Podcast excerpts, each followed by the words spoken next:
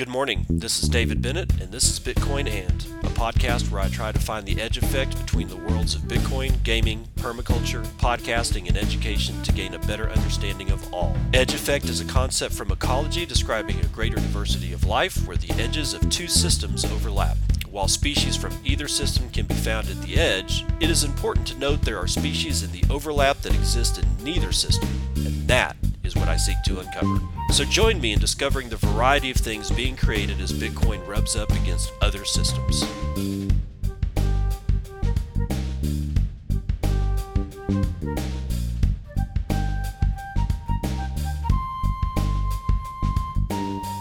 It is 8:54 a.m. Central Daylight Time. It is the 5th of April 2022. This is episode 569 of Bitcoin and under executive order of the president.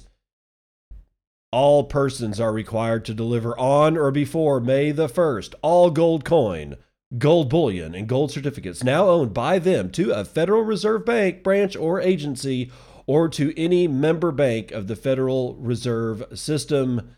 Executive Order 6102. 89 years ago today, ladies and gentlemen, 89 years ago today, April the 5th, 1933, the well known 6102 executive order was issued, and pretty much America was destroyed. Well, I was about to say destroyed on that day, but honestly, it was destroyed at least in 1913, if not before then. But we've got other things to do. MicroStrategy has purchased an additional 4,167 Bitcoin for $190.5 million at an average price of $45,714 per Bitcoin. As of yesterday, MicroStrategy hodls 129 two what 129,218 Bitcoin acquired for 3.97 billion dollars at an average price of 30,000 $700 per Bitcoin MicroStrategy. That's right. They have completed their purchase of Bitcoin with what I assume to be the proceeds from the $205 million loan that MacroStrategy has actually done. Um, so there you go. It looks like they've they've done that. So they're holding if they got 205 million and they spent 190 then they've got 15 million in reserve and i'm not sure exactly what they're going to do with it. I assume there's probably you know some lawyer fees and stuff like that but certainly not 15 million dollars worth. So i guess they're just kind of you know i don't know stacking fuel. I who knows? Well but right now let's fly down to very very south central texas laredo texas for those of you who don't know the anatomy of Texas, Laredo, Texas is sitting pretty much on the border of the United States and Mexico, uh, uh, pretty far down on the uh, southern horn of what you would call the southern horn of Texas. It is not a very large town, okay? So that's important to note when we get into this one by Jorge A. Vela from the Laredo Morning Times. Laredo Bank to offer Bitcoin savings plan for employees. The extent to which digital currency has grown is significant in recent years. It is something many people are using between each other as well as investing in some businesses are already accepting forms of cryptocurrency for payment. Now, one bank in local operations plans to offer digital currency as part of their employees' savings plan. Laredo's Vantage Bank is planning to offer a new way for their employees to have a savings plan with the company as they plan to step away from traditional savings plans if the employee wishes to do so, in exchange for a digital currency savings plan. The new savings plans work with the most well known cryptocurrency, Bitcoin. Quote, the idea for the Bitcoin savings plan was something presented to us by one of our partners, Vantage Bank Chief Human Resources Officer Eric Thompson. Uh, said it is a program they launched and asked if we would be interested in participating. The new program, NYDIG's Bitcoin Savings Plan, is a simple and a secure way for people to invest in Bitcoin. I'm pausing here so that we understand the importance of what just happened. NYDIG is a partner with Laredo Vantage Bank. That's a long distance relationship, ladies and gentlemen. I mean, Laredo Vantage Bank is not all that big. It's not. It's not in a great big city. Laredo is not huge. It's not entirely like, it's not tiny. It's not like a freaking rural town or anything like that. But come on. It is it ain't Dallas. It's not Houston. It's not Chicago. It's not anything like that. And here we have NYDIG partnering with Vantage Bank, and all of a sudden, Laredo Vantage Bank, way down here in South, well, way down there in South Texas, uh, is now partner or, or is now offering their Bitcoin savings plan uh, package to its employees. The new pro, sorry, according to Thompson, the Bitcoin savings plan lets employees automatically convert a portion of each paycheck to Bitcoin. The Bitcoin is then held on NYDIG's institutional grade custody platform, which meets the highest security and regulatory standards. The implication of the employee program makes the bank one of the first, if not the first, bank in the state of Texas to have such a savings plan program for employees. In a time when many people are looking for the best employer with top benefits, the human resources officer thinks this is a good way to go. Yeah, probably is. Quote, we are excited to be part of a number of organizations across the country offering this program, Thompson said. During this great resignation, attracting and retaining top talent has been especially challenging. Focusing on our employees and the benefits we offer help make Vantage Bank Texas an employer of choice for current and potential employees, end quote. The CEO of the company has also praised the new program for expanding on its benefits, which help retain local talent as well. Quote, part of the offering our team members the or sorry part of offering our team members. The most comprehensive benefits package possible is making sure we evolve with new financial technologies. As part of that we are also providing associates with education about bitcoin sharing the risks and considerations that should be evaluated before directing their post-tax dollars to a bitcoin savings plan end quote says the president or ceo According to the bank, the implementation of the new savings program reinforces the financial evolution of cryptocurrency and how employers are adapting to offer competitive benefits packages for employees. Thompson said that although the new savings plan will be offered, the bank continues to offer the traditional savings plans that they have always done throughout the years. Quote, the Bitcoin plan is just one of the many savings programs we provide our employees, and all employees have the opportunity to participate in a 401k plan where the bank matches a portion of their contribution as well as an employee stock option or stock ownership plan. End quote. Vantage Bank Chief Business Architect Shared Services Sean Main, EVP, says the bank does not currently allow customers to buy directly, sell directly, or trade directly cryptocurrencies. However, the company executive does say they will offer educational tools for their employees to understand the new technology better. Quote, Vantage Bank Texas is focused on educating our employees, researching the technology, and learning how the blockchain will best support our God, stop saying blockchain will best support our customers and their financial needs. We are also actively engaged with the Texas Blockchain Council to better understand the technology and its future potential within our monetary system. Our partnership with NYDIG is just one example of how we are working to educate our employees on this transformative technology. End quote. Uh, the, the bank does say that the technology is most popular among younger people as well. Who would have guessed? Data by the bank shows that NYDIG's 2022 survey showed more than one third of workers between the ages of 18 and 29 are interested in earning some of their salary in Bitcoin. And this was echoed in Vantage Bank's experience as more employees were requesting the Bitcoin savings plan option, the bank stated in a press release. Sean says that when it comes to the employees choosing whether to invest in digital currency or simply investing regular for their savings plan, they should consult with their personal financial planners to determine which option is best for them. Also, just like any other savings plan, Thompson says employees can withdraw funds at any time just as they would with any savings account already in existence. Vantage Bank Texas has two locations in Laredo and they give their addresses, but you don't need to know that. Okay, so there's a couple of things here. One, not your keys, not your coins. If you are an employee of Laredo Vantage Bank and you're going to take part of this, you need to be sure that you're able to actually get your Bitcoin out of this thing, and you need to test that. All right. I, from what I understand, NYDIG does allow that. I don't know. There, it's not said if this is like a special implementation of NYDIG's Bitcoin savings plan. I don't think it would be, but I'm pretty sure that you can self custody out of NYDIG, but I'm not sure. If I'm wrong about that, please somebody correct my ass. Also, uh, it can't be stressed enough how they reiterated several times the importance of education of Bitcoin of their employees, not the general public at large, but their employees. What does that mean? Well, that means that they they turn their bank into a kind of like a Bitcoin school. If their employees are educated in how this stuff works, then their employees, their employees are are the front lines. The employees are customer facing.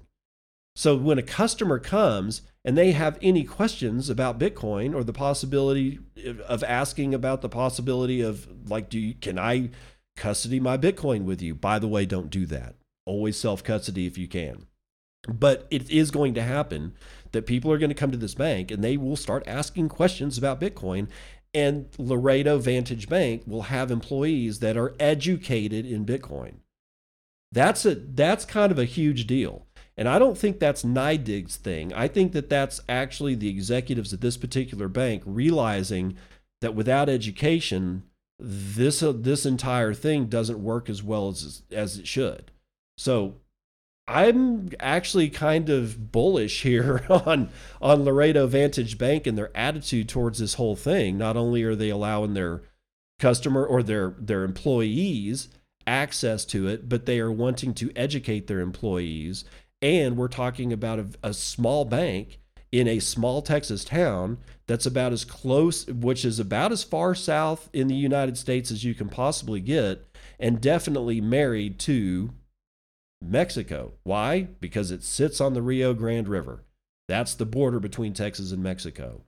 There's, if you've ever been to Texas and, and, and looked at how porous the border is, people keep talking about the border wall and all that shit. That's not going to do anything. The border is porous. It will always be, porous because it's always been porous. And I've witnessed whole groups of Mexicans crossing the Rio Grande to go to a Dollar General, and guess what? They go, they cross back. It's not borders are not what people think they are. Regions and watersheds are what's sort of more important here.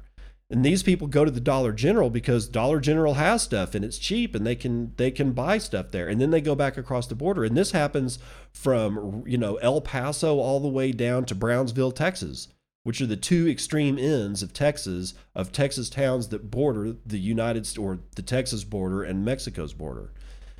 If at one point or another, it's probably going to happen that Mexican citizens on, in, in the border regions are able to start accessing United States banking technology, especially with Bitcoin being in the mix well, we've got a whole different ball game on our hand as far as regions and what borders mean and porosity of borders and border walls and all that kind of shit. And Laredo Bank, I guarantee you, services Mexican customers. I guarantee you, this shit is happening right in front of our eyes and a hell of a lot faster than I think any of us actually saw coming. Now, this one from Youssef Nasseri building Bitcoin communities in El Salvador and beyond from Bitcoin Magazine.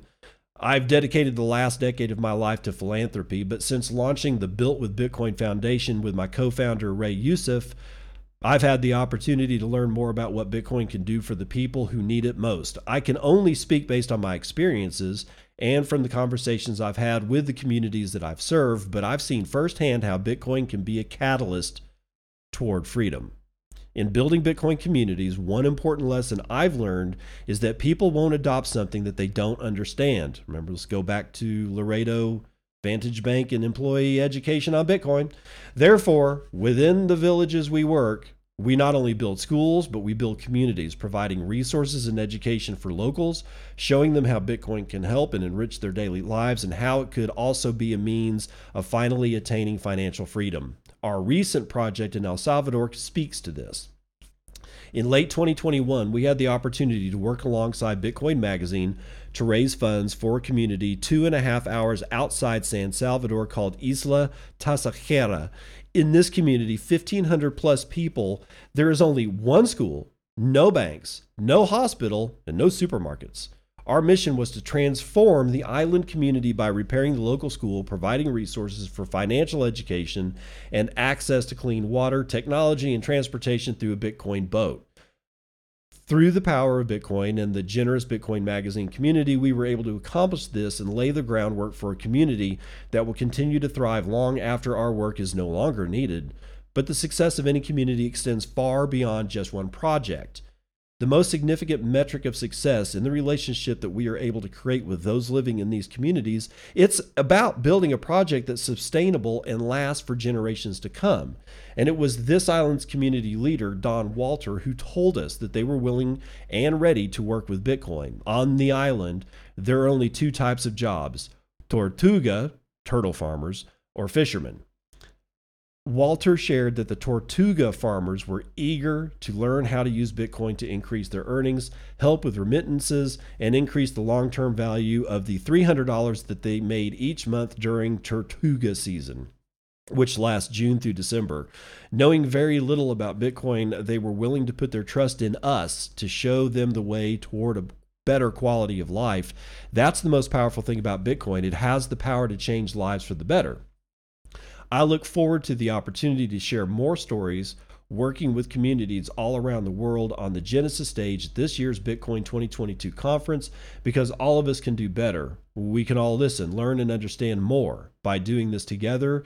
In my personal belief, this is what Satoshi Nakamoto wanted Bitcoin user interaction to be person to person, human being to human being, and community to community.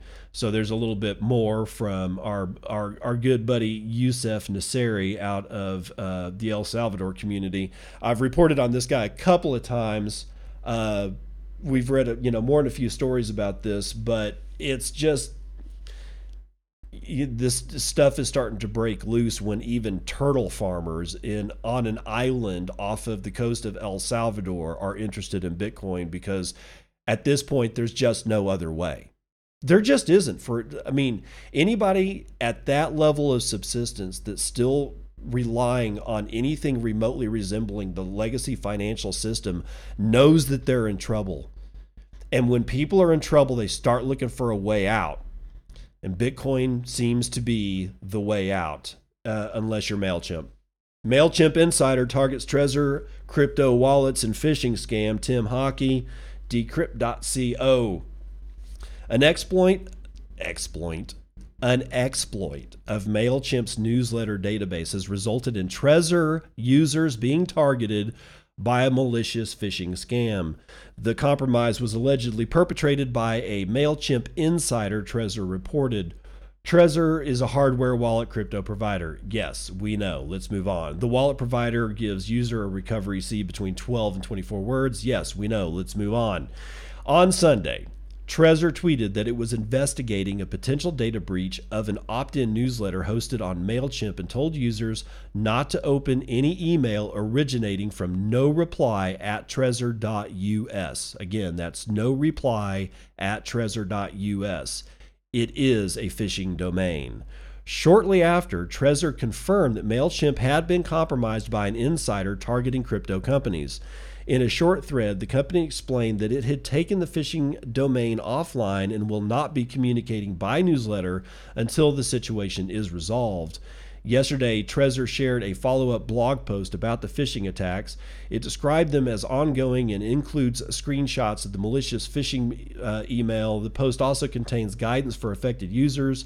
It is currently unclear whether any funds have been successfully stolen in the scam. Despite its promises of advanced security, Web3 is not immune to attacks. Phishing attacks are relatively easy for cybercriminals to pull off because if the phishing site or correspondence looks convincing, users can involuntarily end up sending their details to malicious actors. In the Trezor case, the actor was a MailChimp insider. Last month, several users of the popular NFT marketplace OpenSea reported having NFTs and Ethereum stolen from their wallets in an attack that looted $1.7 million in crypto. OpenSea CEO David Finzer said the team doesn't believe it's connected to the OpenSea website and that some 32 users had signed a malicious payload from an attacker that looked like official correspondence, but it was indeed a phishing scam. And last week, the price of ApeCoin, oh, for fuck's sake, sank 8% after Bored Ape Yacht Club's Discord channel was compromised in its own phishing scam. The BAYC team's Twitter account told users to not mint anything from a Discord right now. A webhook in our Discord was briefly compromised. Jesus, just goes on and on and on. But it also seems that this may uh, be related to an email that I got myself uh, BitMEX has a uh, apparently has a Mailchimp security issue. I got this email this morning, and I'm not exactly sure why the hell BitMEX is sending me emails because I don't trade. You guys know that I don't trade. I don't even have a BitMEX account. So how the hell they got my shit, I don't know. So it says we are contacting you because one of our email marketing vendors, MailChimp, has informed us of a security breach they experienced that may have resulted in the exposure to your email address to a malicious actor. So even BitMEX is experiencing this. This was emailed to me at 4:57 a.m. Central Daylight Time, roughly 4 hours ago from now. So it's not just Trezor. Apparently this is and we're probably going to find out more. So what the interesting thing here is how do you know it was a MailChimp insider?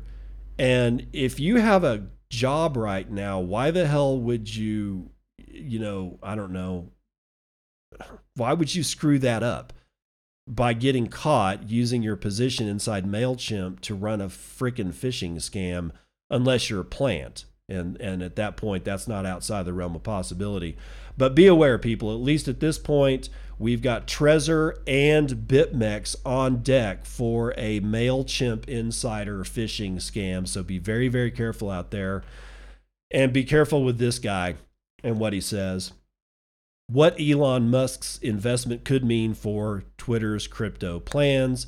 Ezra Reguerra is writing it for Cointelegraph. Whenever Elon Musk does something on Twitter, the crypto market moves in response. Publishing a tweet, changing his profile picture, or adding Bitcoin in his bio affects the markets. Yeah, that's because the massive amounts of humanity are apparently fucking idiots. The latter, even more so, sending Bitcoin uh, price up by 20%. This is why the community lies in anticipation of what Musk Twitter investment could mean for the crypto industry. Who cares? Recent filings show that Tesla CEO Elon Musk purchased 9.2% stake on Twitter. This makes him the largest stakeholder in the platform. The news instantly pumped Twitter shares by more than 22% in early trading and sent Dogecoin near a two month high. Ken Lee, investment director at Binance Labs, told Cointelegraph that Musk's investment can help push the platform's crypto initiatives forward and even lead to the integration of Doge within the platform. Pausing here to remind you people this. They are probably they've already integrated Ethereum. All right, so Doge is, is not far behind. All right, this they're going to turn into a shitcoin site, and it's not, and and it wouldn't have taken Elon Musk to get in there to turn it into a shitcoin site. It's going to happen. All right, so if you if you hear the word Doge a few times through here, just remember it was inevitable with or without Elon. Okay. According to Lee, quote, Elon Musk's investment in Twitter could help increase the acceleration of Twitter's crypto adoption, and it remains to be seen whether Twitter will begin adopting Elon's beloved Dogecoin moving forward. He also explained that, quote, Elon has always been very public about the concept of a more decentralized and censorship resistant social media platform, and this is something that blockchain and, God forbid, Web3 technology can help enable, end quote. Now, I'm going to go ahead and stop this one right here because we all know Elon's how how Elon asks or acts. He the way he acts, what he does, what he says, when he says it, the fact that he doesn't seem to give a shit that he wrecked a whole thousands upon tens of thousands of people when he started pumping Doge. Okay, he wrecked a lot of people. They were buying in anywhere between 55 cents and when it got up to 72 cents. And they're chilling out at anywhere between 14 and 16 cents right now. And that shit's never going to recover past 35. Of course, I say never, but you know, foolishness abounds. In either event, what what's the real issue here? The real issue here is that we have one guy buys one stake that is the largest stake of any of the other stakeholders of a centralized company, and all of a sudden he's going to change it, or people are assuming that he's going to change it, and he might be able to, all, even though he's supposed to be a non-participating stakeholder. He's probably going to start changing shit somehow. Because why? Well, just in, Twitter appoints Elon Musk to its board its board of directors, not Board Ape Club, all right, board of directors. Uh, Varinder Singh has it for CoinApe, or sorry, CoinGape.com. Twitter CEO Parag Agrawal has announced on Tuesday appointing Tesla CEO Elon Musk to its board of directors after acquiring nearly a two a, not, uh, a 9.2% share in microblogging website Twitter. Elon Musk has become the largest stakeholder in the company. Twitter CEO Parag announces in a tweet on April the 5th regarding the appointment of Tesla's CEO Elon Musk to the board of directors seeing or sorry agreeing on bringing great value to its board great success under the new position Musk will serve as a class 2 director until 2024 quote I'm excited to share that we're appointing Elon Musk to our board. Uh, through conversations with Elon in recent weeks, it's become clear to us that he would bring great value to our board. End quote. According to a filing with the United States Securities and Exchange Commission, Elon Musk will not seek more than 14.9% ownership in Twitter during his serving time on the board and 90 days after the service period. Commenting on the passion and critic personality of uh, of, of Elon Musk, CEO, uh, C- Twitter CEO Parang said. He's both a passionate believer and intense critic of the service, which is exactly what we need on Twitter and in the boardroom to make us stronger in the long term. Welcome, Elon. End quote. Recently, he re- he acquired the stake in Twitter despite his continuous dissatisfaction with lack of free speech on the platform. Moreover, after acquiring a majority stake, Musk pulled about creating an edit button on Twitter. Or whatever, dude. This is not the the most well written article I've ever read. Anyway. so again, we've got a guy who's got billions of dollars. That uh, if you're listening in the United States, he was made a billionaire off the backs of your tax dollars through subsidies to his bullshit companies that still have yet to fricking turn a profit, as far as I can tell, if you subtract the subsidies out of the balance sheet. That said, now he's got enough money to go in and be the largest shareholder of Twitter. And he's going to start changing it. Even though he's non participatory, 24 hours after this was announced, he's made a director or he's put on the board of directors. How, how much more participatory can you get than sitting on the board of directors? That's as about as participatory as it comes, ladies and gentlemen, and he's supposed to be non-participatory. So the whole thing is already bullshit and smells like horse manure of the highest highest regard, okay? Is ridiculous. So one guy centralized thing and people wonder why we bitcoin. I just I, I I, I, I don't get it. I, I really don't. Uh, this is the reason we Bitcoin is for ex, is because exactly this. This is exactly the reason that we Bitcoin. This is exactly the reason that we're continuously harp on decentralization so that shit like this doesn't happen. But I get the feeling that you know, Parang or however you pronounce the CEO of Twitter, however you pronounce his name, he doesn't understand that the largest stakeholder that he possibly could have ever listened to inside or outside of the boardroom was us.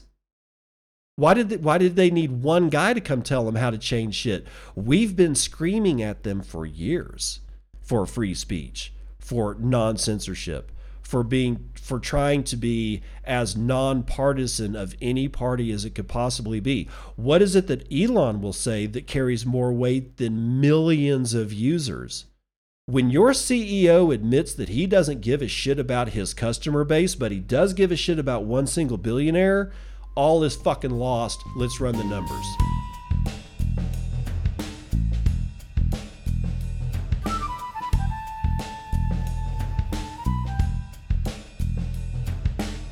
CNBC.com forward slash futures and commodities. Oil, West Texas Intermediate up 0.37% to $103.67. Brent North Sea up half a point, $108.12. Well, that's a pretty big spread, dude. Natural gas up 7.25% to $6.12 per thousand cubic feet. Gasoline up just barely to $3.19 per gallon. Gold is up a quarter of a point to 1938 bucks. Silver up one and a quarter to $24.89. Platinum is down 1.2%. Copper is up a third, and palladium is up 1.19%.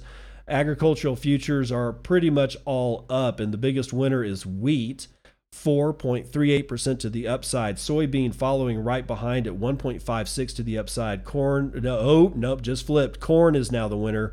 Uh, 1.83% to the upside. We got sugar up scant, coffee up scant. Cotton just kind of fell a little bit. Rough rice is up and chocolate is up, but not by a whole lot. Dow down 0.16%, S&P down a half, Nasdaq down one and a third, and oh, S&P mini down 1 eh, 1.14%. Holy smokes, man. Real money is at what is it? It's at $46,249.94. 284,000 transactions performed in the last 24 hours is just under 12,000 transactions every hour on the hour, with just over half a million BTC trading hands in that 24 hour period. That's 21,800 BTC being sent every hour on the hour, with an average transaction value of 1.8 for BTC, a median transaction value that is low at 0.013 BTC or 608 bucks. Block times likewise also low 9 minutes and 4 seconds, 0.07 BTC taken in fees on a per block basis, and 11 and a third BTC taken in fees overall in the last 24 hour period. Holy shit, we may have another all time high in hash rate. A 15.25% in exahash has put us at, sorry, 15.25% upside swing in hash rate gives us 232.7 exahashes per second. And I click on this and we're going to look and see what the hell's going on. Did we hit a new all time high? Let's see, what was the other all time high? 229.4 is what I'm getting out of bitinfocharts.com uh, on their Bitcoin hash rate. So the historical chart, February the 13th, shows 229.4 exahashes per second and we just hit 235. Was it 200? Yes, just resubmit the damn form. Oh, for God's sakes. Hold on for a sec. Yeah, bit info charts. We're going to get me my, my charts. Got to have my charts, bro. Got to have my charts. So, where were we at? Yep, looks like we've hit an all time high on hash rate 232.7 exahashes per second. Congratulations, ladies and gentlemen. And Doge, your shitcoin indicator, 15.6 United States pennies. And it's all because one guy who made all of his money off of your tax dollars bought the largest stake in Twitter. That's how jacked up of a world we live in right now. 9,000 transactions waiting on six blocks to clear. $873.4 billion is the market capitalization of Bitcoin, which is 6.87% of gold's entire market cap. You may, if you choose, purchase 23.8 ounces of shiny metal rocks with your one Bitcoin, of which there are 19,003,310.93 in circulation, and 3,691 of those are tied up in the Lightning Network, valued at $169.6 million, being run over 90 19,710 nodes sporting 84,730 total channel payment channels. 74.3% of all of that's being run over Tor's 11,685 associated Lightning Network nodes, and that's going to do it for Vitals.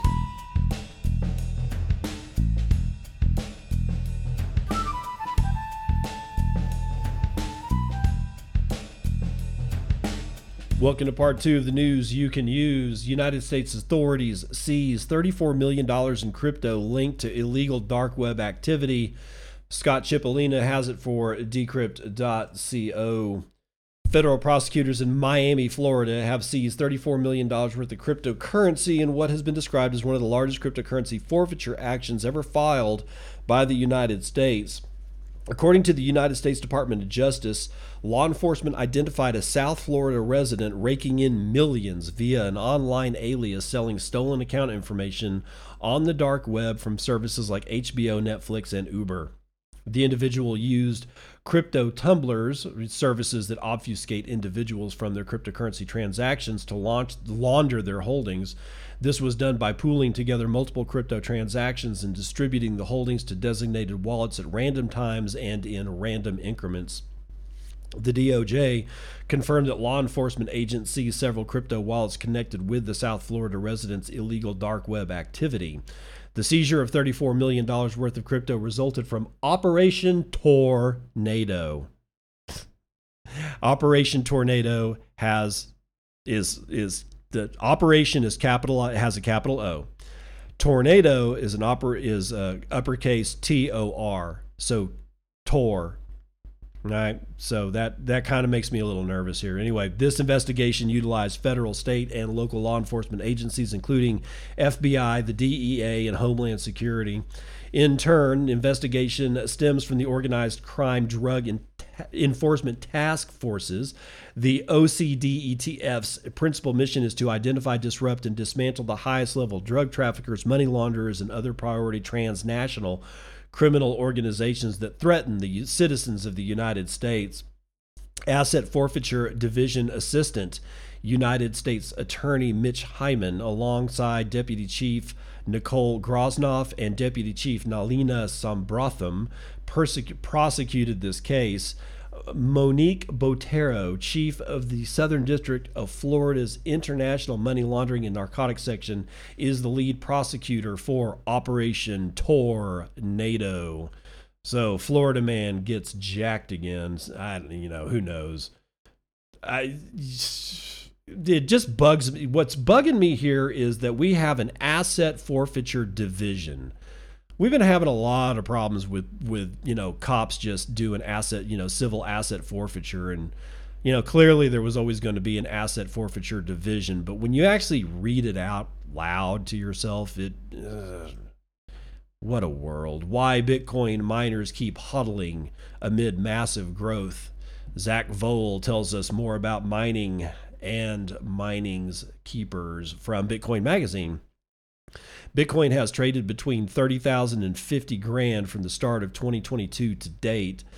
During that time, the mining industry has grown by leaps and bounds, as evidenced by steadily increasing difficulty and well over 200 exahashes of total compute power.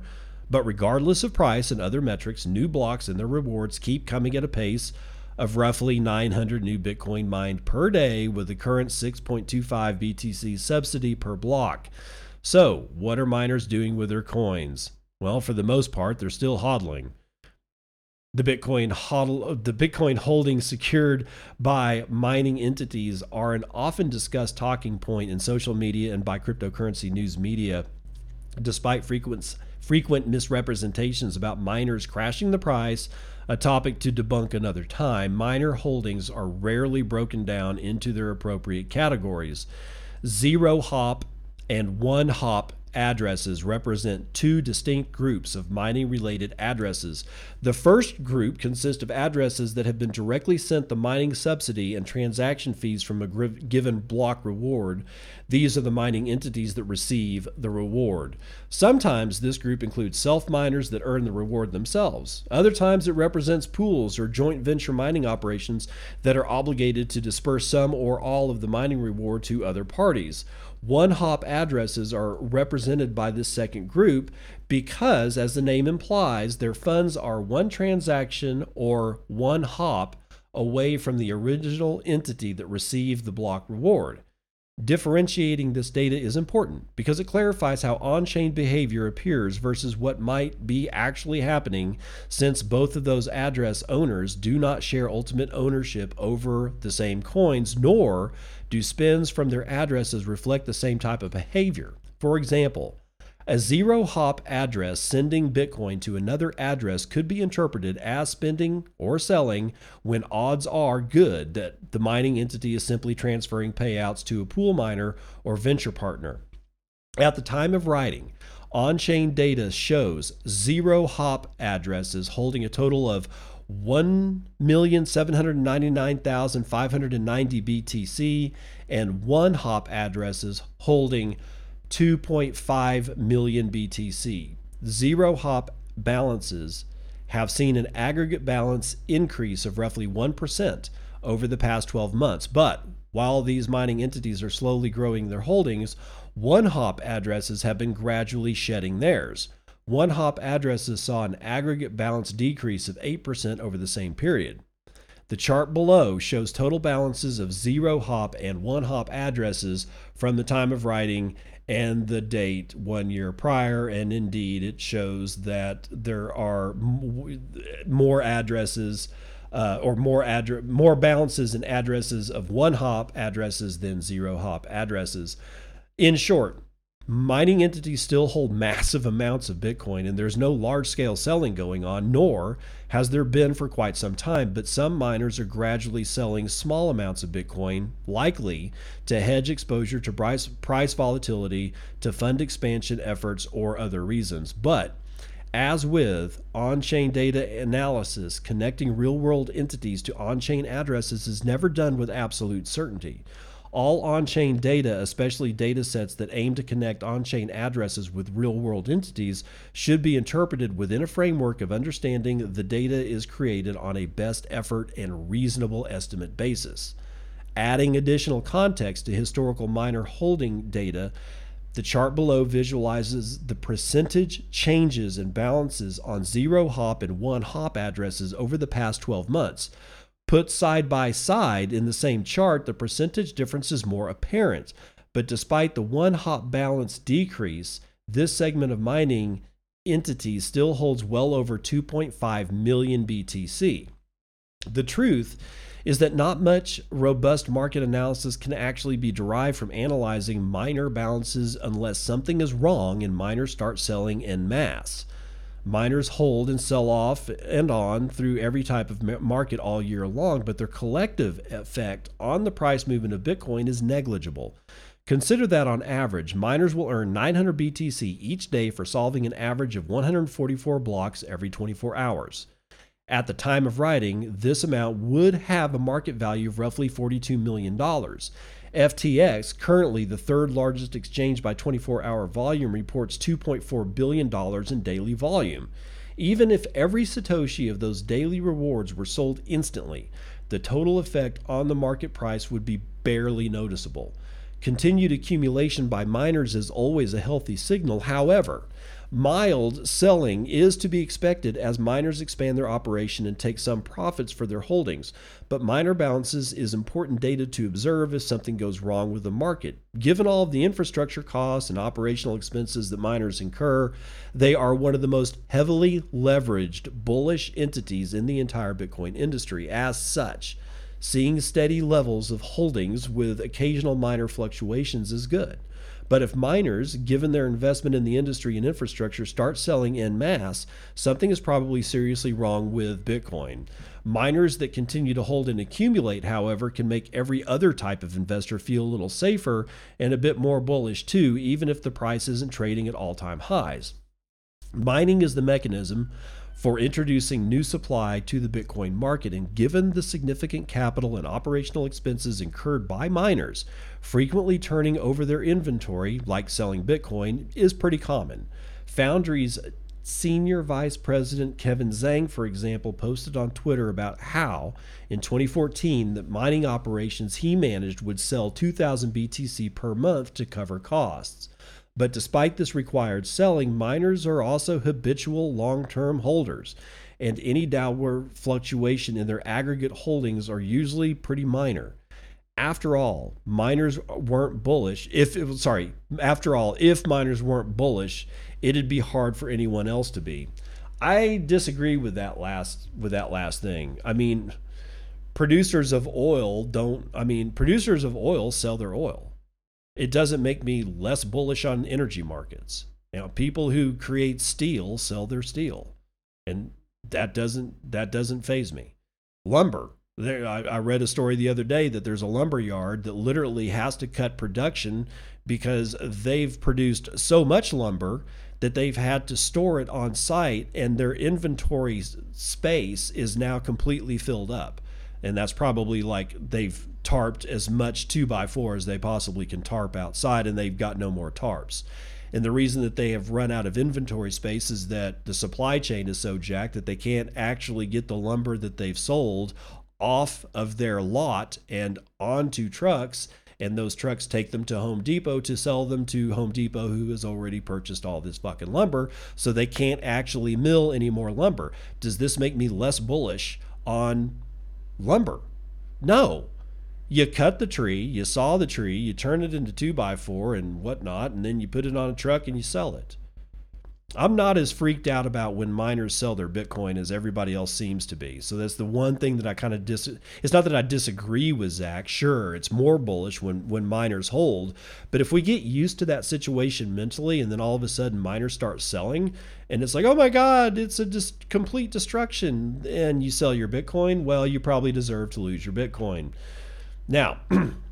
The biggest future BTC whale explains why Bitcoin was chosen for decentralized Forex reserve. William Suberg, Cointelegraph.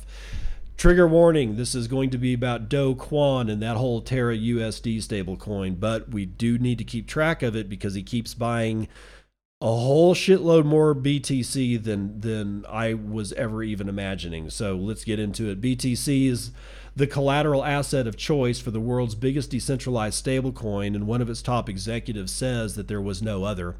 Speaking to Bloomberg on Monday, Do Kwon, co founder of blockchain protocol Terra, pledged to continue buying BTC to back the firm's stablecoin, Terra USD, also known as UST.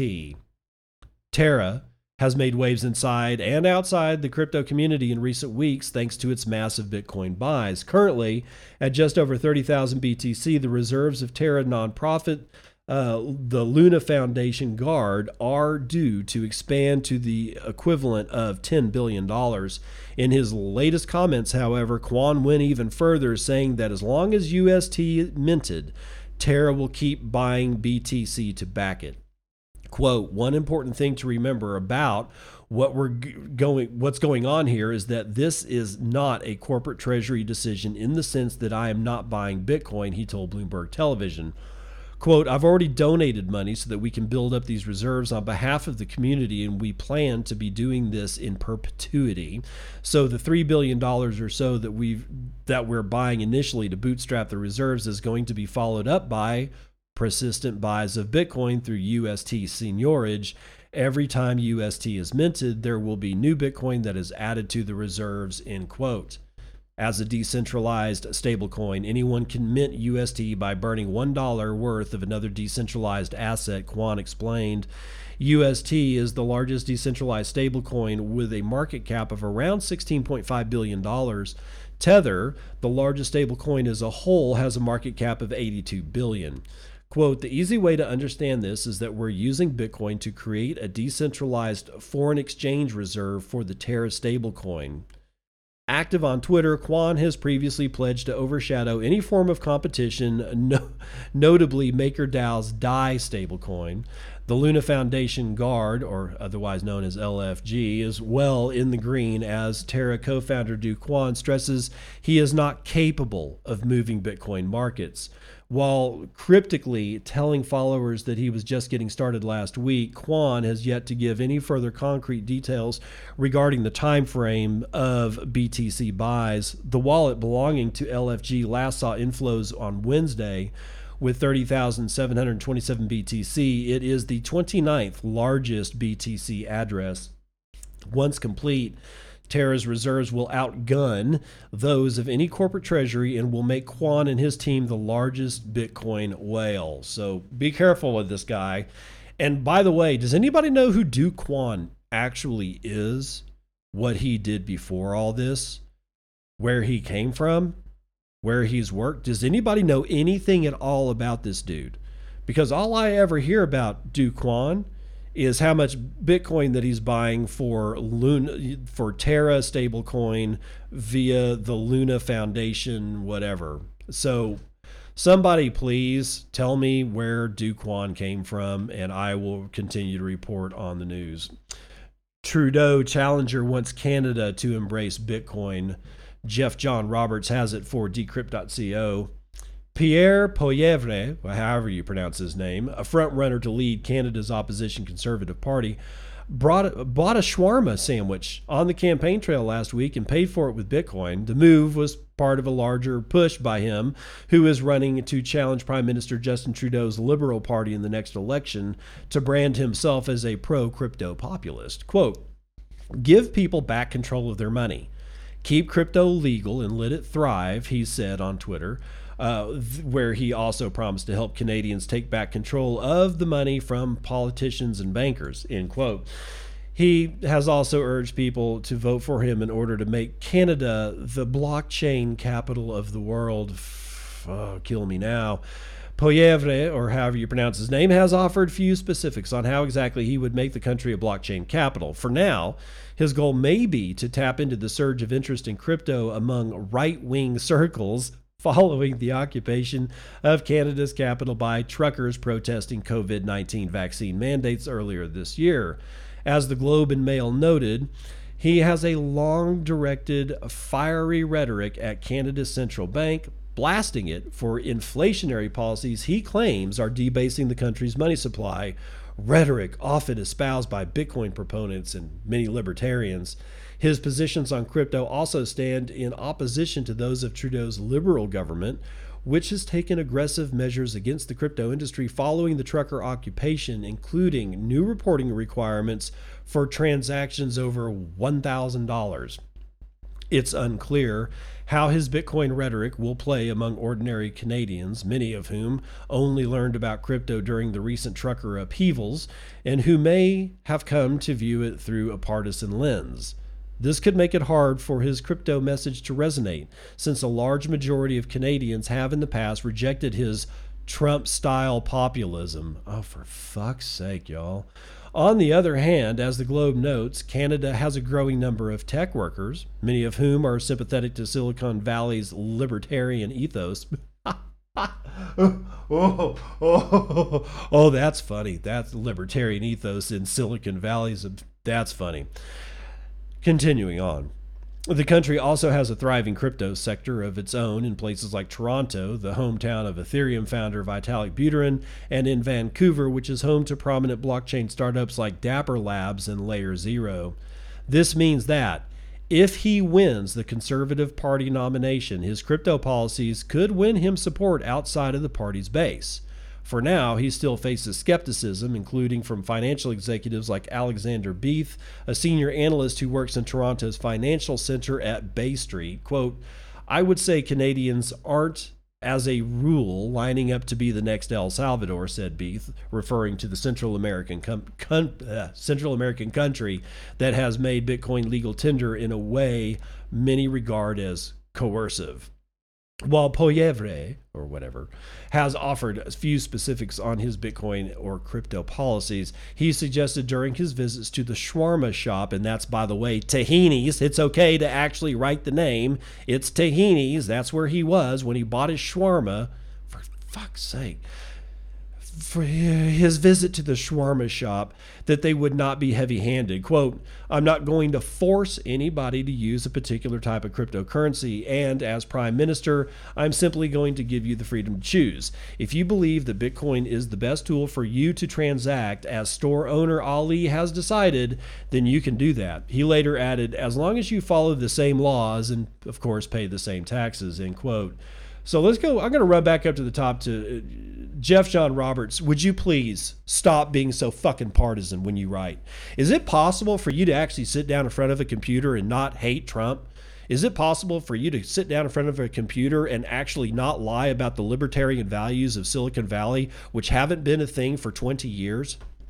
Is it possible at all to not say anything at all about being right wing style or left wing style? Is it can you just I don't know report what's you know actually happened and not put your stupid wants and needs and your crying baby bullshit crap in front of every single word and sentence that you write? My God, man, please go back to school Go take a technical communication and rhetoric course and learn how to argue the other side of the argument that you so dearly love. It will put you in good stead. I guarantee it. Sorry for the rant, y'all, but that just pisses me off. And this is going to piss a lot of other people off. Now, I happen to like Bruce Fenton. He has said some shit in the past that I completely dis- disagree with when it comes to Bitcoin. But I think Bruce Fenton was the only guy to apologize for signing his name to the New York Agreement. And for that, I'm going to tell you about this. Bitcoin Magazine's Shawn Amick is writing it. Bitcoin advocate Bruce Fenton announces United States Senate candidacy for New Hampshire. Bruce Fenton, a Bitcoin advocate, has announced his candidacy for the United States Senate to represent the state of New Hampshire or New Hampshire, depending on how you pronounce it. Bitcoin Magazine got an exclusive interview. Bruce Fenton previously served as an executive director for the nonprofit Bitcoin Foundation, originally founded in 2012 with the intention of setting the ship right with Bitcoin as scandalous misrepresentation affected its reputation. His early Bitcoin roots allowed Fenton to amass a small fortune, preparing him for his eventual self funded campaign driven by his $5 million injection. After his tenure with the Bitcoin Foundation, Fenton turned his eye to New Hampshire and the Free State Project, which is a political pro freedom movement that calls for a smaller government and lax regulatory burdens. This particular group has been widely accepting of Bitcoin and no doubt has served as a muse for Fenton's festering discontent with the status quo. A resistance for traditional systems seems staple to Bitcoiner ideology, which leads to cross feelings regarding the intersection of Bitcoin and politics, as some want it to stay political. This was one of the first points Fenton has made. Quote, Bitcoin is not apolitical. Bitcoin is political and has been since its inception. Satoshi understood liberty, freedom, and the problems with the existing fiat system, Fenton stated.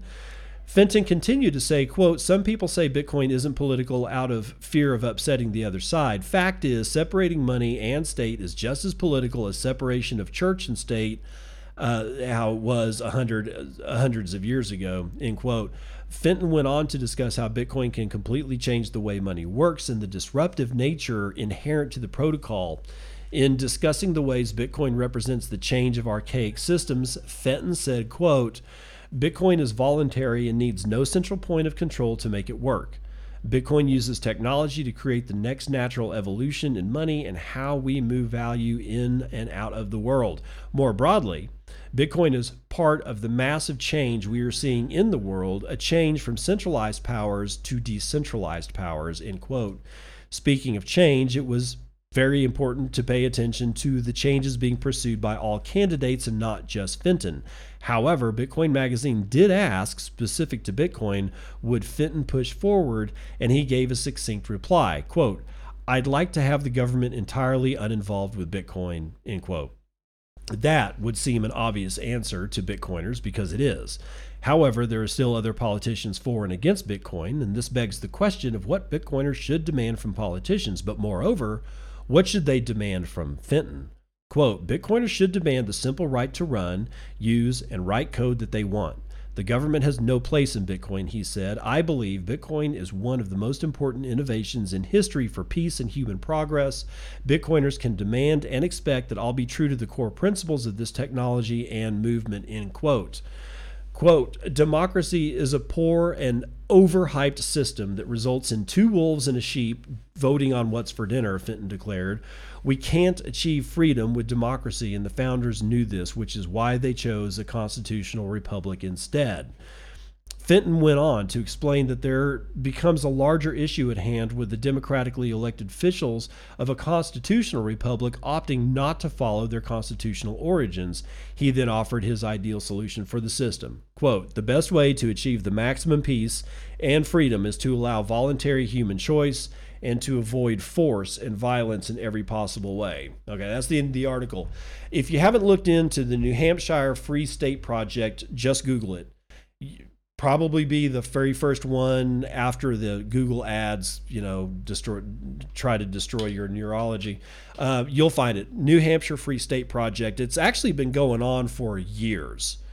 If you haven't heard about it and this is the first time you've heard about it, it's not that it just popped up. This shit's been going on for, if I remember right, like a decade at minimum, if probably not longer than that generally speaking, what the Free State Project is, is that there was a bunch of libertarians that decided that they wanted to take over one state. And they needed to start with a state that was going to actually be a little bit easier. It's not like they were going to move to California and become like turn it into some kind of libertarian paradise, right? They knew that shit was dead on the vine. So what they did do is they looked for something that was sort of in between being, you know, liberal and has but it still has a fairly conservative base inside so that they could try to swing both to the libertarian side and they picked New Hampshire. And what they did is they started pledging that they would move to New Hampshire. And you had hundreds, hundreds of libertarians selling their house in various states across the United States, moved to New Hampshire and start running for seats starting at the city council and then moving up the chain. And now it looks like Bruce Fenton is heading for is going to want to take one of the top spots for the Free State Project, and that is as senator for New Hampshire in the United States Senate. I don't know what you think about Bruce Fenton, and I'm not going to tell you what to think about Bruce Fenton. You are more than welcome to think whatever the hell you want about Bruce. Again, as far as I know, he's the only guy, and I may be wrong about this, but I don't think I am. He signed the New York Agreement, and that New York Agreement was to get in SegWit, but it was we called it SegWit 2x, and this is back in 2017, in case you don't know. Um, it was supposed to double the block uh, the block size, and then it was supposed to also put in SegWit.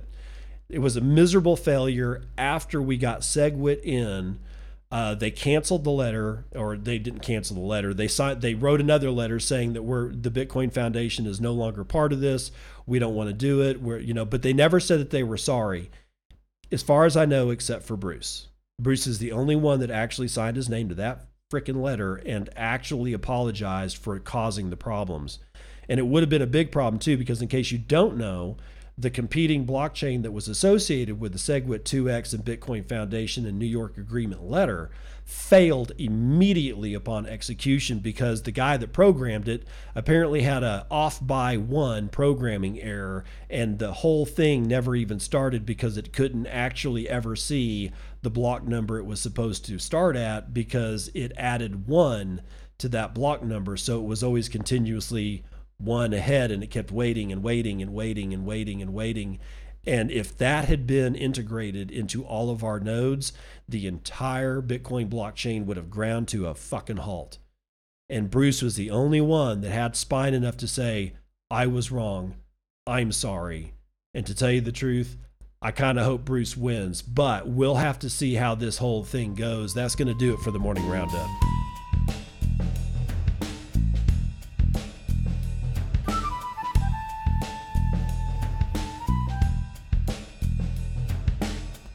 Dad says jokes. What's the difference between a Scotsman and Walt Disney? A Scotsman wears a kilt, and Walt Disney.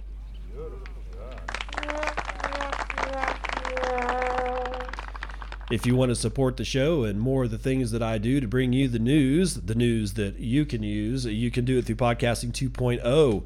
You can also do it through Patreon, uh, patreon.com forward slash Bitcoin and podcast. You can just, uh, uh, like, you know, a buck a month. That would be cool. Also, five star reviews on Twitter. I'm seeing a bump, by the way, in listenership. We're talking like over the last seven days, um, oh, 10x the amount of listeners and sometimes I do have to wonder if that's just you know SoundCloud taking pity on my on my poor pathetic podcast and faking some listeners. I don't know if that happens or not, but for whatever reason, I'm getting like a 10x amount of, of listeners. I'd like to to believe that that is real and that uh, you guys are giving five star reviews and, and passing you know the name of the the podcast around to friends and family and stuff.